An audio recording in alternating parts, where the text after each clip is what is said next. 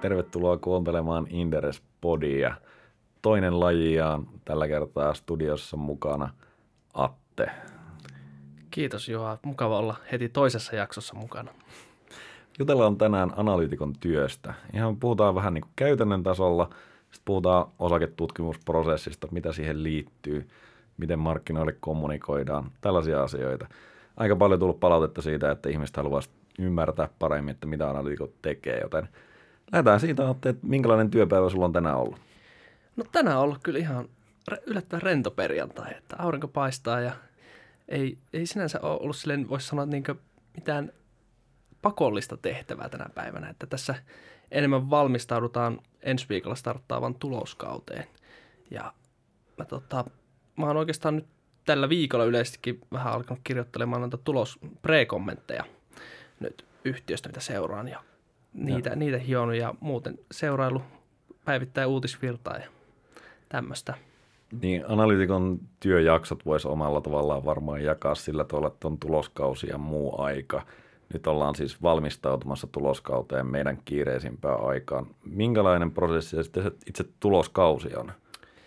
No tuloskaudella tietenkin, no mä oon nyt suht nuori analyytikko, niin mulla ei vielä niin montaa firmaa itsellä seurannassa, että meillä totta kai joka aamu tulee tämä aamukatsaus, niin on sitten varsinkin tuloskaudella yleensä mukana sitten tarkistamassa niitä tekstejä, päivityksiä tai tuloskommentteja, mitä sinne tulee aamuisin. Että se on, aamu, aamu alkaa silloin yllättävän aikaisin aina sitten tuloskaudella, kun näitä tarkistellaan. Ja sitten totta kai tulospäivinä, niin riippuen siitä, tuleeko se yhtiön tulos ennen puoli yhdeksää, niin jos tulee, niin silloin siitä pitää olla aamulla valmiina sitten lukea sen tulos läpi ja kirjoittaa nopeat kommentit siitä heti sen päivän aamukatsaukseen. Muuten sitten tosiaan, jos on tämä tulospäivä, niin sen jälkeen sitten tota, käydään, perkataan se raportti läpi ja päivitellään Excel, Excel-malliin ja katsotaan, että tarviiko tehdä muutoksia ennusteisiin ja esimerkiksi näkemykseen osakkeesta. Mennään kohta takaisin tuohon niin tutkimusprosessiin laajemmin, mutta tuloskausi on tosiaan sitä aikaa, kun informaatiota tulee ihan äärettömän paljon. Sitä on vähän pakkokin priorisoida. Totta kai me käydään aina niin kuin yhtiöiden raportit läpi, luetaan ne, tehdään ne ennustemuutokset, mahdolliset näkemyksen muutokset. Mutta samallahan sitten tulee paljon kilpailijoita, muuta informaatiota. Se on niin kuin sellainen, että silloin ei ainakaan informaatiosta pulaa. Ää, menikö sulla päivät? Venyykö? Niin. No, et kyllähän ne päivät silloin tuloskaudella tuppaa venymään, riippuen sitten, että onko se tulos, tulos osunut odotuksiin tai onko siellä jotain yllättävää ollut siellä raportissa, että sitä voi joutua välillä pähkäilemään sitten ihan yön pikkutunneille asti, että mitä sitä näkemyksen kanssa tekee. Niin toi on varmaan sellainen yksi analytikon työn ytimessä oleva asia, että sun pitää aina olla valmis reagoimaan. Niin kuin tänään esimerkiksi panostaja-yhtiö, jota seuraan, ilmoitti uudesta yritysostosta, niin se tarkoittaa, että se pitää tehdä se tutkimus nyt. Okei, nyt perjantai on armollinen päivä, se vasta maanantaina tarvii olla ulkona, eli periaatteessa tässä on viikonloppuaikaa, mutta aika moni päivä alkaa silleen, että ei tässä ihmeellistä asiaa ole kalenterissa, mutta sitten se kuitenkin joku tiedote tulee ja sun pitää reagoida siihen ja mahdollisesti on tiedotustilaisuudet ja muut. Joo, se on just näin, että sit se voi olla, että sä tuut aamulla, aamulla just töihin ja ajattelet, että okei, tänään ei ole mitään hirveätä agendaa, mutta sieltä voi sitten yhtäkkiä huomata, että tulee kiireinen päivä ja se venähtää sitten pitkäksi, jos, jos just tulee jotain tiedotteita. Joo, ja joskus tuntuu, että ne aina sattuu sille samalle päivälle kaikki asiat. Voi olla, että hyvin rauhallinen viikko ja sitten yhtäkkiä on niin kuin, silloin pitää venyä ja se on varmasti mm. yksi asia tässä, että, että sulla pitää olla tietty intohimo tähän lajiin niin sanotusti, että sä pystyt sitten venymään niinä päivinä, kun, kun sitä vaaditaan. Se on just näin, että tässä ei, ei, ei kannata ruveta kellokortilla leimailemaan sisään- ja ulostuloaikoja, että milloin töihin tullaan. Että työt tehdään silloin, kun niitä on. Niin, tämä on varmaan yksi semmoinen asia, niin kuin aika monet varmaan haluaisi tietää, että minkälainen on normaali päivä analytikon työssä, mutta ei semmoista taida olla. Ei, ei mun mielestä semmoista ei oikeastaan ole. Että se, se, joskus on kuvattu, että se analytikon päivä on niin musta aukko, että sä et, tiedä, sä et tiedä, mitä sieltä tulee, mutta totta kai, jos sulla on esimerkiksi joku uusi, uusi yhtiö esimerkiksi tuossa seurantaan tai laajan raportin päivitys, silloin tiedät, että sä teet sitä vaikka päivän, mutta sitten esimerkiksi sen päivän voi keskeyttää se, että joku yhtiö antaa esimerkiksi tulosvaroituksen ja salatkin sitten tekee siitä seuraavalle päivälle sitten kommenttia. Juuri näin. Mielellään siis kerrottaisiin tyypillisestä päivästä, mutta ei voida. tota, mennään sitten osaketutkimusprosessiin. sä oot nyt ajanut ylös ö, viime aikoina FC Kuren, eikö vaan? Mika Joo, Rautasen Joo, kanssa. Mikaelin kanssa. Niin Tuossa tota- kuukausi sitten tehtiin raportti aika lailla valmiiksi. Kerrotko vähän, minkälainen prosessi se on, niin päästään sitten samalla tutustumaan vähän niin kuin siihen osaketutkimukseen, mikä on tietenkin ainakin Inderesillä analyytikon työn ytimessä, koska me tehdään osaketutkimusta ja ollaan osakeanalyytikoita. Joo, se, sehän lähtee tosiaan siitä, kun saadaan ilmoitus, että uusi firma tulee meille seurantaan, niin se lähtee, se, käytännössä aletaan tekemään sitä pohjatyötä siihen ensin, että avataan esimerkiksi tässä tapauksessa FC Kuren kotisivut ja mennään sinne sijoittajaosioon ja aletaan katsoa, että mitäs materiaaleja heillä on tarjolla ja sieltä totta kai ruvetaan katsoa vanhoja tilinpäätöstiedotteita ja osavuosikatsauksia ja sieltä ruvetaan perkaamaan sitä informaatiota. Ja aletaan siinä vaiheessa sitten totta kai Excelin kasaamaan sitten vanhat historialliset luvut ja sitten yleensä karkea, karkea ennustemalli siihen heti aika lailla alkuun. Ja sitten kun ollaan jonkun aikaa sitä, siinä yleensä voisi puhua ehkä muutama, muutama viikko, ollaan tehty sitä taustatyötä, siinä samalla herää usein kysymyksiä, mitä haluat kysyä yhtiön johdolta sen jälkeen, niin niitä keräillään siinä ylös. Ja sitten joidenkin viikkojen päästä yleensä meillä on niin yhtiön johdon tapaaminen ja siellä sitten useampi tunti käydään läpi näitä mieleen heränneitä kysymyksiä ja käydään vähän enemmän sitä liiketoimintaa, he, miten, miten he kokevat, minkälainen heidän strategia on, minkälainen heidän liiketoimintamalli ja sieltä, sieltä saadaan myös paljon, paljon infoa. Ja yleensä tämän jälkeen sitten, kun ollaan tämä tehty, niin ruvetaan siinä vaiheessa yleensä sitä itse laajaa raporttia työstämään sitten ja siinä, siinä aletaan laittaa, aja, aja, siinä, siinä vaiheessa herää näitä ajatuksia sitten paperille ja siinä samalla sitten se rupeaa se ennustemalli myös päivittymään tai että aletaan hiomaan ne ennusteet sitten kuntoon ja siinä, sitä, sitä kautta se menee oikeastaan. Ja sitten kun se alkaa olla se raportti sitä itse arvonmääritystä vaille valmiina, niin sitten se, se jossain vaiheessa pitää vaan lyödä lukkoon ja sit sen jälkeen se kirsikkakakun päälle on se suositus ja tavoitehinta siinä lopulta. Joo, eli tähän on vähän niin kuin hassu tilanne, koska ehkä monet sijoittajat katsoo vaan sen suosituksia ja tavoitehinnan. Toivottavasti ei, mutta ainakin välillä tuntuu siltä, että näin on tehty. Niin mikä sun fiilis tästä on? Se on vähän mun mielestä huono juttu, koska varsinkin siinä taustatyövaiheessa, joka totta kai jatkuu esimerkiksi johdon haastattelun jälkeen, että sä perkaat sen ensin sitä itse yhtiötä, mutta sen jälkeen sitä itse toimialaa tosi laajasti. Pyrit katsomaan, minkälaisia kilpailijoita siellä on, miten se, minkälainen se markkina, kasvaako se markkina ja kaikkea tämmöistä. Ja siinä usein menee myös tosi paljon aikaa ja se sitten siellä raportissa tuodaan sit esiin, että mikä se, mikä se tilanne on. Ja tavallaan sieltä, mun mielestä se on monissa näissä laajoissa raporteissa melkein niin tärkeämpää, että sä pystyt sieltä lukemaan sen, että miten siitä yleisestä toimialasta ja sitä yhtiöstä se tieto, vaikka se et olisi samaa mieltä sen suosituksen ja tavoitehinnan kanssa, niin saat sieltä tosi hyvää tietoa sitten, että mitä on perkattu valmiiksi. Se on just näin. Eli mä ainakin kokisin, että itse asiassa se raportin muu sisältö on paljon arvokkaampaa, jos sä sisä, niin kuin sijoittajana haluat kehittää omia taitoja, niin siellä on paljon sellaista informaatiota, mikä on tosi arvokasta. Enkä mä niin kuin, toivoisin aina, että sijoittajat kyseenalaistaisiin niin kuin meidän näkemystä, sitä lopullista näkemystä ja sitten kertoisi, että me ollaan tässä kohdassa raportissa eri mieltä. Mutta sitä aika harvoin tulee. Kyseenalaistaan kyllä vähän kaikkea, mutta siis silleen perustelulla tavalla, niin se auttaisi meitäkin eteenpäin aina. Just näin, just näin. Mutta se on tota, varmaan vähän hankala tilanne. Monelle aika on aina rajollinen, mutta, mutta siis me tehdään kuitenkin varmaan, menisikö siinä kuukauden päivät? Joo, voisi sanoa, että kuukausi viiva kaksi kuukautta riippuen aikataulusta, että varmaan mitä tuommoisen, jos siitä ihan alkuhetkestä siihen lopulliseen, lopulliseen raporttiin menee, mä arvioisin. Ja hyvän arvonmäärityksen taustalla täytyy olla niin toimialaymmärrystä, siellä täytyy olla käytännössä ymmärtää liiketoimintamalli, strategia, se potentiaali, tehdä järkevät tulosennusteet, perustella ne hyvin. Että niitä omalla tavallaan sijoittaja pääsee myös sinne taustalle katsomaan, että mihin oletuksiin tämä perustuu. Ja sen jälkeen mennään sitten siihen näkemykseen ja saadaan se ulos. Mitä sitten tapahtuu, kun seuranta on niin sanotusti aloitettu ja raportti on ulkona? No sitten alkaa se tavallaan, voisi sanoa, että se on se, miten se kuvailisi, ehkä siinä vaiheessa mennään se firman kanssa naimisiin, kun tehdään se laaja raportti ja sitten alkaa se päivittäinen arki, että se jatkuva seuranta, että sitten tavallaan seurataan sitä uutisvirtaa päivittäin, että jos sieltä yrityksessä tapahtuu jotain, esimerkiksi vaikka yrityskauppoja tai muita tiedotteita, jos on iso, saanut isoja tilauksia YMS, ja sitten katsotaan, että onko tällä merkitystä tähän meidän nykyiseen näkemykseen tai suositukseen, onko, onko sillä vaikutus se osakkeen arvoon. Että sitä, sitä, sitä aina pohditaan, kun näitä uutisia tai tiedotteita tulee.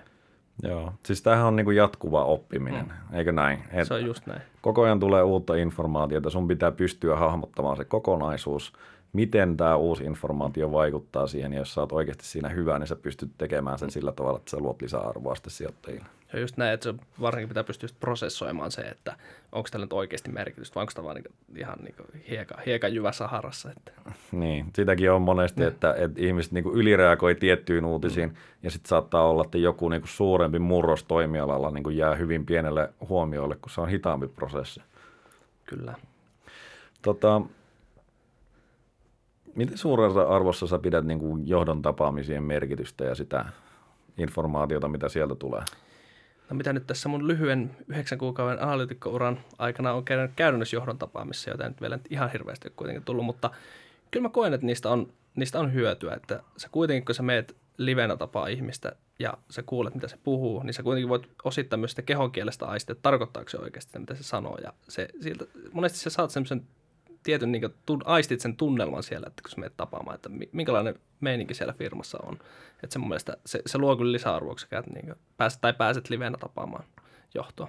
Niin, se on varmasti niin kuin yleensäkin sitten, kun sulla on se suhde, niin sä pystyt aina helposti, tietyllä tavalla sulla on matalampi kynnys sitten soittaa ja kysyä asioita, jotka ei välttämättä siihen sinun palapeliin silloin niin kuin sovi.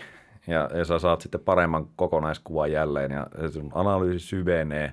Ja tämä on varmaan se oikeastaan se päätyö sitten siinä tuloskausien välillä, milloin ei niin kuin välttämättä niin kuin ennusteet esimerkiksi ei välttämättä muutu silloin juurikaan, mutta samalla sun kuitenkin pitää koko ajan syventää sitä analyysiä, parantaa sitä analyysiä ja parantaa kommunikointia siitä. Joo, se on just näin, että esimerkiksi jos vaikka jonkun seuraavan yhtiön vaikka kilpailija tekee jotain uutta tai siellä tapahtuu jotain, ja sille kilpailukentässä ne pystyt vai esimerkiksi johdolta kysymään, että näettekö te tämän jotenkin teille esimerkiksi riskinä tai mahdollisuutena, riippuen mikä se tilanne nyt onkaan, että siellä tämmöinen, tämmöinen tilanne myös voi olla mahdollista.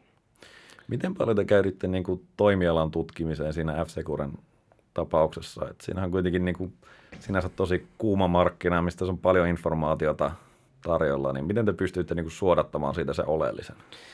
No se oli, se oli itse asiassa aika haastava, haastava työ, koska se totta kai lähtee, jos alat googlailemaan kyberturvamarkkinasta, niin sieltä löytyy, jos monen moista informaatiota, sitä on, sitä on paljon, että se, kyllä se osittain huomasi välillä, että oot joinain päivinä koko päivän kahlaat läpi kaikkea mahdollista materiaalia, mitä löydät, erilaisia toimialan raportteja, mitä sitten pitää yrittää penkoa, että onko tämä luotettava lähde ensinnäkään, niin kyllä se välillä huomasi päivän jälkeen, että aivot savus aika kovalla sitten, että siinä, kyllä siihen niin aikaa menee tosi paljon. Niin siis, ja miten paljon sitten, miten paljon sun näkemys on niin muuttunut omalla tavallaan siitä, no mikä sulla oli ensimmäinen yhtiö, joka oli seurannassa? Uh, ihan ensimmäinen oli Next Games. Se tuli sinne heti alkuun aika lailla. Jos ajatellaan, että minkälainen sun näkemys silloin oli Next Gamesista, miten sä koet niin se, sen seurannan aloitusraportin, tai, tai se, kun, kun sä aloitit seurannan, sulla oli joku näkemys siitä, miten paljon se on niin muuttunut ja elänyt tässä sitten no, lyhyenkin ajan sisällä? No mä, olin, mä hyppäsin silloin tänne töihin sille, että se oli se seurannan aloitusraportti oli tehty vähän eri kokoonpanolla, mitä, että se oli tehty ennen kuin mä tulin ja mä sitten tota, totta kai... Hyppäsit liikkuvaan junaan. Hyppäsin niin sanotusti liikkuvaan junaan ja pyrin siinä niin nopeasti pääseen kärrylle sitten yhtiöstä. Ja tavallaan se keissihän siinä ei on muuttunut sinänsä, että se niiden nykyinen peli on siinä vaiheessa tavallaan, kun tehtiin seura, tai oli tehty seurana aloitusraportti, niin tavallaan ne tuleville vuosille ne odotukset sen nykyisen pelin niin menestyksestä oli, oli korkeammat, mitä ne esimerkiksi tällä hetkellä on.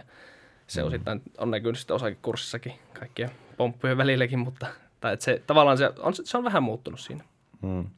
Mä näkisin, että, että niin kuin oikeastaan hyvän analyytikoten täytyy olla niin kuin kahdessa asiassa oikeasti hyvä. Sen pitää osata tehdä arvonmääritys, mikä on omalla tavallaan sellainen asia, minkä sä pystyt koulussa, yliopistossa, kauppatieteen maisteritaidat sinäkin kohta olla. Kyllä, kyllä. Gradu, gradu on viimeistelyä vaille valmis. kyllä. Ja tota, se on niin kuin periaatteessa sellainen, minkä sä pystyt koulussa oppimaan ja siinä enemmän tiedettä kuin taidetta, ne menetelmät, muut asiat, ne, niin kuin meillä on mallit niihin valmiina ja ne pystytään niin kuin opettamaan. Ää, mutta sitten on toinen puoli, joka on niin kuin osakemarkkinoiden ymmärtäminen ja tulkitseminen, mikä on sitten vähän semmoinen haastavampi. Sä et, sä et välttämättä sitä mistään kirjasta pysty oppimaan, vaan sun pitää kokemuksen kautta käydä läpi ja elää ehkä sijoittajana sitä maailmaa, että sä pystyt ymmärtämään, että minkä takia osakkeet reagoi tällä tavalla. Miten sulla, niin kuin, miten, sä oot, miten sä koet sen, että osakemarkkinoilla osakkeet liikkuu päivittäin, fundamenteissa ei välttämättä tapahdu mitään?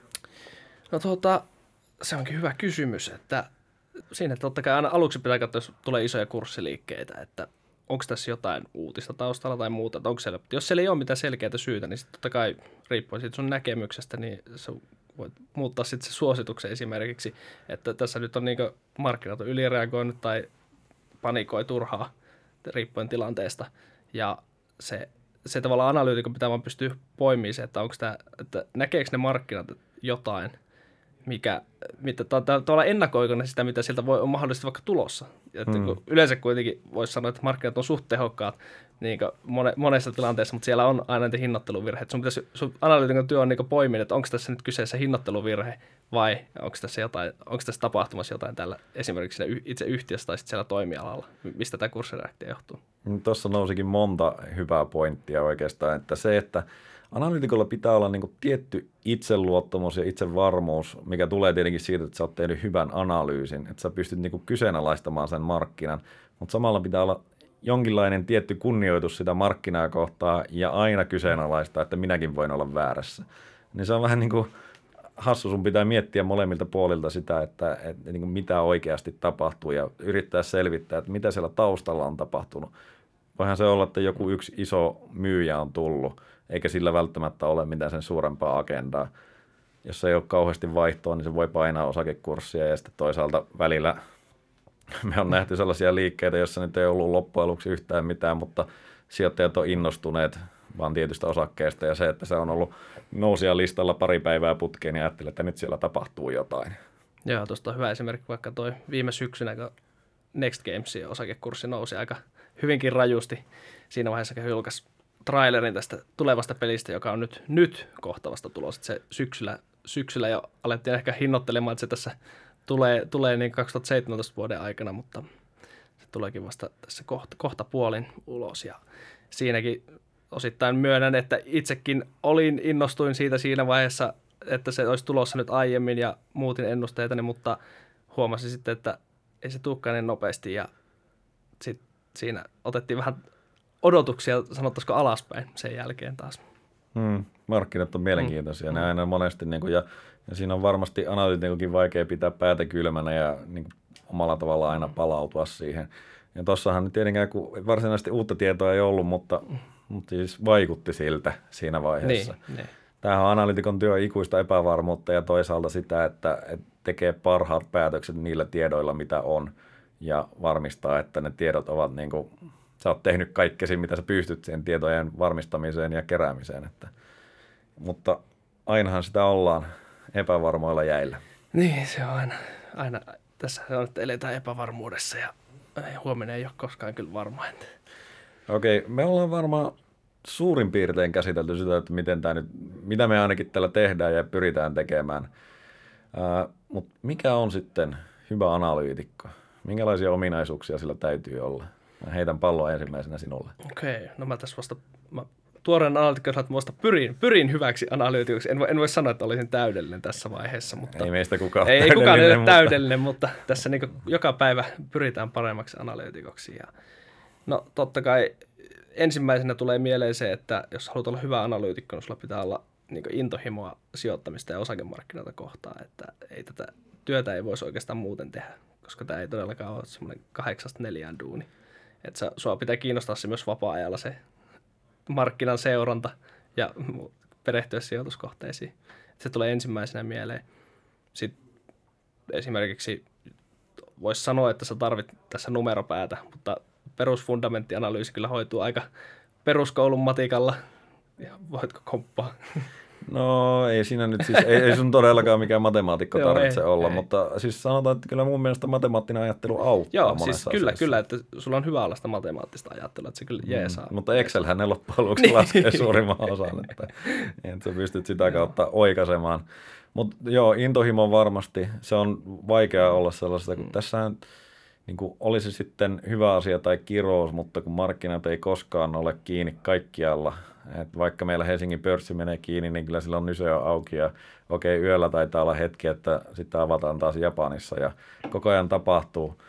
Mutta niin kuin, jos sä oot oikeasti kiinnostunut, innostunut, niin se on siistiä. Sä mielellään katsot, että mitä tässä on taas tapahtunut yön aikana ja ensimmäisenä avaat Bloombergin puhelimessa, kun sä tota heräät. Se on just näin. Mutta jos, sulla taas, jos se tuntuu työltä, niin se on ehkä, sä oot ehkä väärällä alalla. Mm.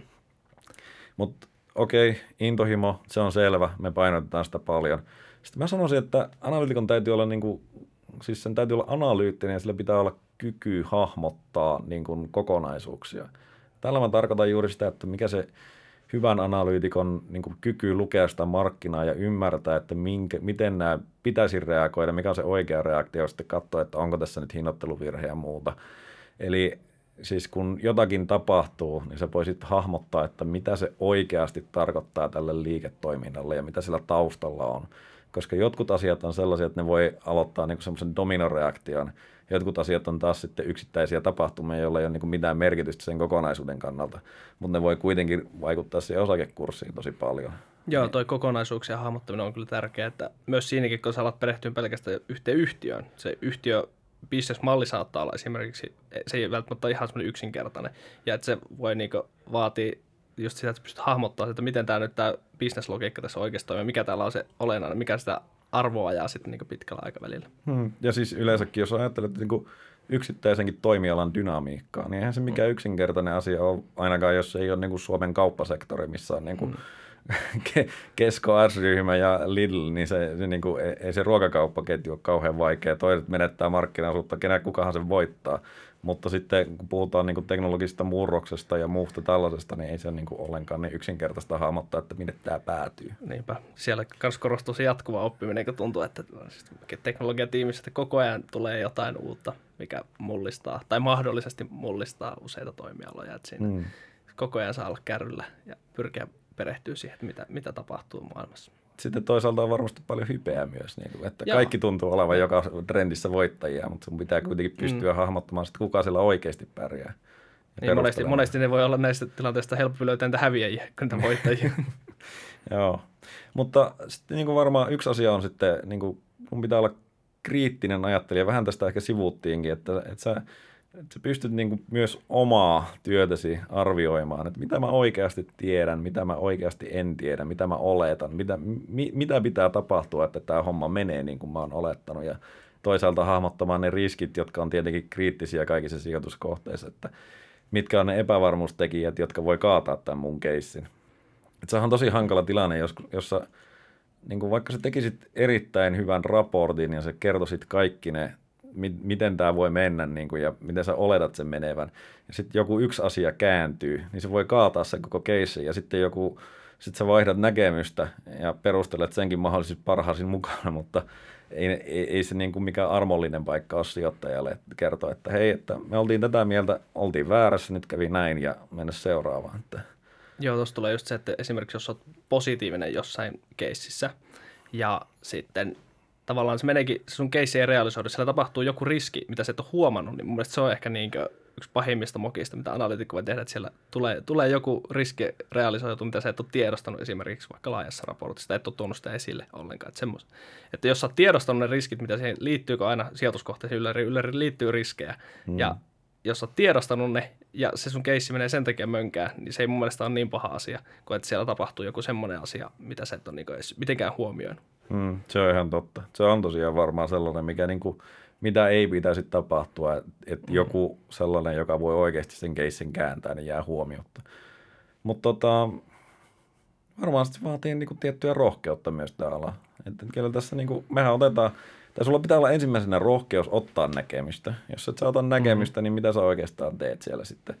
Et, et onhan meillä indeksisijoittajia ja osakepoiminnassa pitää olla näkemystä, tai osaketutkimuksessa ja osakepoiminnassa pitää ottaa näkemystä sitten, mikä menee monesti vastavirtaa niin kuin yleisen näkemyksen kanssa.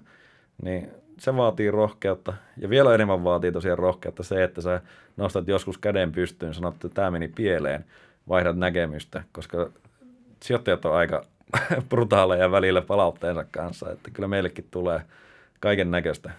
Joo, se kyllä vaatii paksua nahkaakin osittain, koska tavallaan se on monesta eri sidosryhmästä painetta tulee tavallaan sille sun työlle, mitä sä teet, että siinä se vaatii just tosiaankin rohkeutta, että sä uskallat ottaa se oman näkemyksen ja pitää se oman päässä sitten, oli tilanne mikä tilanne. Niin, pitää oman päässä ja sitten toisaalta niin, taas vaihtaa Niin, just, just näin. niin, että, että jos olosuhteet Mm, muuttuu, niin, niin sitten niin, se taas niin. niin on, on pakko. Ja tämä ei ole niin kuin sen takia yksi, mitä mekin tässä tietenkin yritetään tällä hetkellä tehdä, on kommunikointi.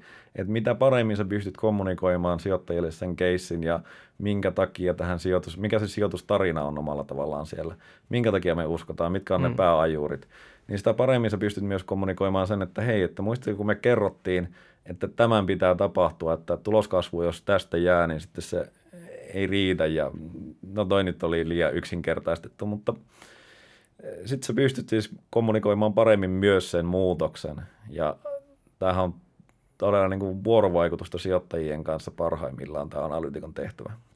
Se on just näin, että Ja meillä ehkä myös median kanssa ja, ja muutenkin. Mm, niin kuin, mm. Siis täytyy pystyä siihen, että kommunikoi sitä mahdollisimman kansankielisesti. Toivottavasti ollaan tässä podcastissa onnistuttu siinä. itsellä ainakin vielä harjoittelemista, sen takia täällä ollaan.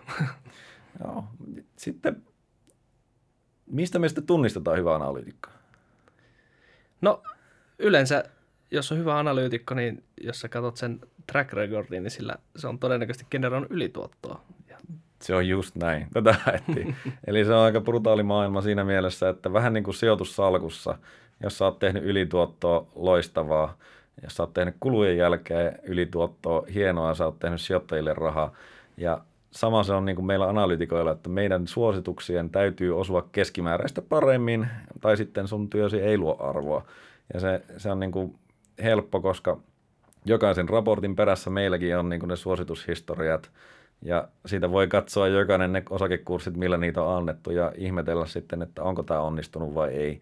Ja jos jollain on kysyttävää, niin varmaan tarjotaan niitä myös laajemmin, että, että tota, siitä tämä työ loppujen lopuksi on kiinni, koska osakepoiminnassa pyritään ylituottoon ja osaketoi, osakepoimintaahan me tuetaan täällä.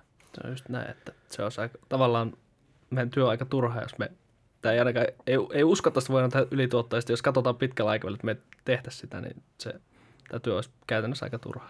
Niin, sanotaan sitten taustaindeksiä ja, Mm, niin. ja sillä hyvä. Miten se Juha sitten näet, että missä vaiheessa voidaan sanoa, että analyytikko on hyvä työssä, tai että paljonko siihen tarvitaan niin näyttöjä, että se voidaan todeta, että analyytikko on onnistunut hommassa? No siis tosiaan, jos me ajatellaan sitä ihan pohjimmaista track recordia, niin kyllä mä sanoisin, että lyhyellä aikavälillä onnella on niin suuri vaikutus, että sä et oikeastaan ensimmäisestä vuodesta voi sanoa mitään. Parin vuoden jälkeen sä saat vähän niin kuin tuntumaan siihen, että miten se on mennyt. Ja sitten kun sä menet yli viiden vuoden, niin mä sanoisin, että se on aika luotettavaa. Ja kymmenen vuotta, niin sitten se niin kuin tuurin osuus on minimaalinen. Et se, ei se voi olla, niin kuin, varsinkin jos sulla siis on seurannassa joku kymmenen yhtiötä esimerkiksi, sä oot tehnyt niin monta suositusta ja tavoitehintaa siinä vaiheessa, että ei se, niin kuin, ei se enää yksittäinen keissi siellä käytännössä tule vaikuttamaan siihen niin merkittävästi. Joo, että siinä vaiheessa huomata, että se, se ei voi olla enää sattumaa. Se ei voi olla enää sattumaa ja sitten toisaalta tietenkin, no tämä on kuten sanottu sitä jatkuvaa oppimista, niin, mm. niin kuin hyvä analyytikon, siis jos sulla ei se intohimo ja sellainen tietty työmoraali säily, niin sä tiput mm. myös matkasta. Sun pitää koko ajan pystyä omaksumaan ja mun mielestä se kuuluu oleellisesti siihen hyvä analyytikon profiiliin, että että sekin kertoo siitä, että jos sä pystyt kymmenen vuotta vaikka tekemään hyvää duunia ja ylituottoa, niin sun täytyy olla ne ominaisuudet kunnossa ja sun täytyy olla niin kuin erittäin hyvä siinä, mitä sä teet. Niin ja tuo ehkä summaa mun hyvin sen, että jos sä haluat olla hyvä analyytikko, niin sun pitää pysyä tässä työssä, että sä tavallaan sitoudut. Ainakin meillä tuntuu, että töissä kaikki on aika sitoutuneita tähän työhön, että ei olla niin lähes minnekään muualle. Ja ollaan niin, että halutaan tehdä tämä analyysi, että se, kun sen tosiaan näkee vasta sitten niin pitkällä aikavälillä, että miten se on onnistunut. Niin ja tietenkin kyllä me niin kuin, siis kyllähän me nyt nähdään, varsinkin tälleen jonkun verran kokemustakin on, että et, et niin kuin ketkä on kehittymässä oikeaan suuntaan, kenellä on ne oikeat elementit paikallaan, niin, niin kuin sinulla esimerkiksi. Et, tota, ei ole hirveästi epäselvyyttä, etteikö sinusta tulisi erittäin hyvä analyytikko. Mutta sitten tosiaan tuossa me äsken mentiin ihan siihen niin kuin perimmäiseen, onko ylituottoa vai ei. Ja se on se julma kysymys. Mutta tietenkin analyytikolla on monta muutakin asiaa, miten se voi kontribuoida positiivisesti siihen sijoittajiin, mutta loppujen lopuksi, jos ei ole ylituottoa, niin ei vaan, ei se oikein, ei ne näkemykset sitten kovin hyviä voi olla loppujen lopuksi. Pitäisikö meidän vetää yhteen tämä keskustelu tässä vaiheessa? Jos mietitään, että vaikka niin kuin, minkälaista, minkälaisia ihmisiä meillä täällä on. No, mun kuva täällä, että täällä ihmiset on hyviä älykkäitä. Kaikki on Kiitoksia. ja kaikilla on just se intohimo ja kaikki, kaikki nauttii sitä sijoittamisesta ja sitä markkinan seuraamisesta. Et se se niinku huo, huokuu oikeastaan täällä toimistolla ollessa. Se on kyllä totta. Jos mietitään koulutuspohjaa, niin meillä taitaa olla käytännössä niin kuin kauppatieteiden maistereita ja tuotantotalouden diplomi-insinöörejä. Joo, sieltä yliopistotaustaisia. Sinänsä hyvin koulutettua porukkaa, vaikka me nyt ei välttämättä sitä sinänsä painoteta meidän työhakemusta. Enemmän sitä, että, että on niin kuin intohimoa, koska silloin se, aina jos sulla on intohimoa, niin sä tulet loppujen lopuksi pärjäämään paremmin kuin se, joka on korkeasti koulutettu, mutta ei kuitenkaan sitten välttämättä jaksa niitä ää, niin sanottuja ylimääräisiä steppejä tehdä. Joo, kyllä se mun mielestä, ainakin jos miettii oma, omaa koulutusta, just rahoituksen opintoja, niin kyllä niistä, siitä teoriasta on totta kai hyötyä tässä työssä aika paljon, että siitä on, siitä on etua. Teoriasta hyötyä, mutta ei sillä varmaan kauhean pitkälle loppujen lopuksi ei, pääse. Ei, vai ei, miten sä koet, niin kun, käy... yhdeksässä kuukaudessa oppinut enemmän vai vähemmän kuin mitä neljä vuotta yliopistoa? No sanotaan, että täällä, täällä on oppinut enemmän, mitä yliopistossa. Näin mä veikkaisin, niin ainakin tältä sektorilta. Toki toivottavasti Kyllä. siellä on ollut yleensä. Joo, se ehkä, se ehkä enemmän menee just niin päin, että yliopistossa saat sen, niin kuin, miten rahoitusmarkkinat toimii yleisesti, sen, sen taustan, mutta sitten täällä on oppinut tai silleen ymmärtänyt, että miten sitä lähdetään oikeasti niin bisnestä sit purkaa läpi. Et se, se puoli tulee täysin, sitä, sitä ei koulussa opi. Joo, se on varmasti. Mut sen, sen oppii taas enemmän sillä tavalla kuin käytännön kautta. Just sitähän, tämä, sitähän tämä vaatii. Mm. Ja sitä sijoittamista ja, ja niin kuin, sieltä kautta oppii ymmärtämään sitä osakemarkkinaa, mikä on sitten se toinen kriittinen elementti tässä hommassa. Mutta tota, minusta tuntuu, että me ollaan aika lailla käsitelty tämä aihe. Joo, Kyllä. musta tuntuu kannasta tässä nyt varmaan ainakin jonkunlaisen pintaraapasu saa, että mitä se analyytikon työ on, vaikka se saattaa hieman sekavaa ollakin, ainakin päivätasolla. niin, tosiaan kun tämä on helppoa, jos meillä olisi tietyt semmoiset rutiinit, mitä me tehdään, mutta oikeastaan se rutiini on vaan se, että koko ajan tapahtuu uutta Ei, ja, ja siihen on, niin kuin reagoidaan. Se on tässä se mukavakin puoli oikeastaan, että tässä ei käytännössä, kun monessa työssä saatat olla, että teet sitä samaa joka päivä, niin tässä kuitenkin voisi sanoa melkein se perinteisen kliseen, että joka päivä on vähän erilainen. Joo, ja se on, ainakin mulle se oli niinku mm. nimenomaan se, tai on se kiehtova asia, mm. minkä takia tätä nyt niinku mielellään tekee edelleen, että ei tämä ole niinku mitään toi, itsensä toistamista, vaikka välillä tuntuu, kun sä oot sitä raporttia kirjoittamassa, että ihan, niinku, ihan niinku tämä olisi tehnyt ennenkin, mutta, mutta se kaikki, mitä siinä taustalla tapahtuu, niin se on edelleen niin. äärimmäisen kiehtovaa. Että jos olisi ideaalitilanne, niin ehkä joku muu voisi kirjoittaa sen raportin ja voisin tsekata sen. mutta tota, onko sulla Atto tähän loppuun mitään kommentteja vielä? Kyllä mä nyt alkaa olla takki tyhjä tässä kohtaa. Okay. Perjantai-iltaan. Eiköhän me lähetä sitten viikonlopun viettoon. Kiitoksia kaikille kuulijoille. Otetaan mielellään palautetta vastaan. Kiitos. Kiitos paljon. Kiitos ja moi moi.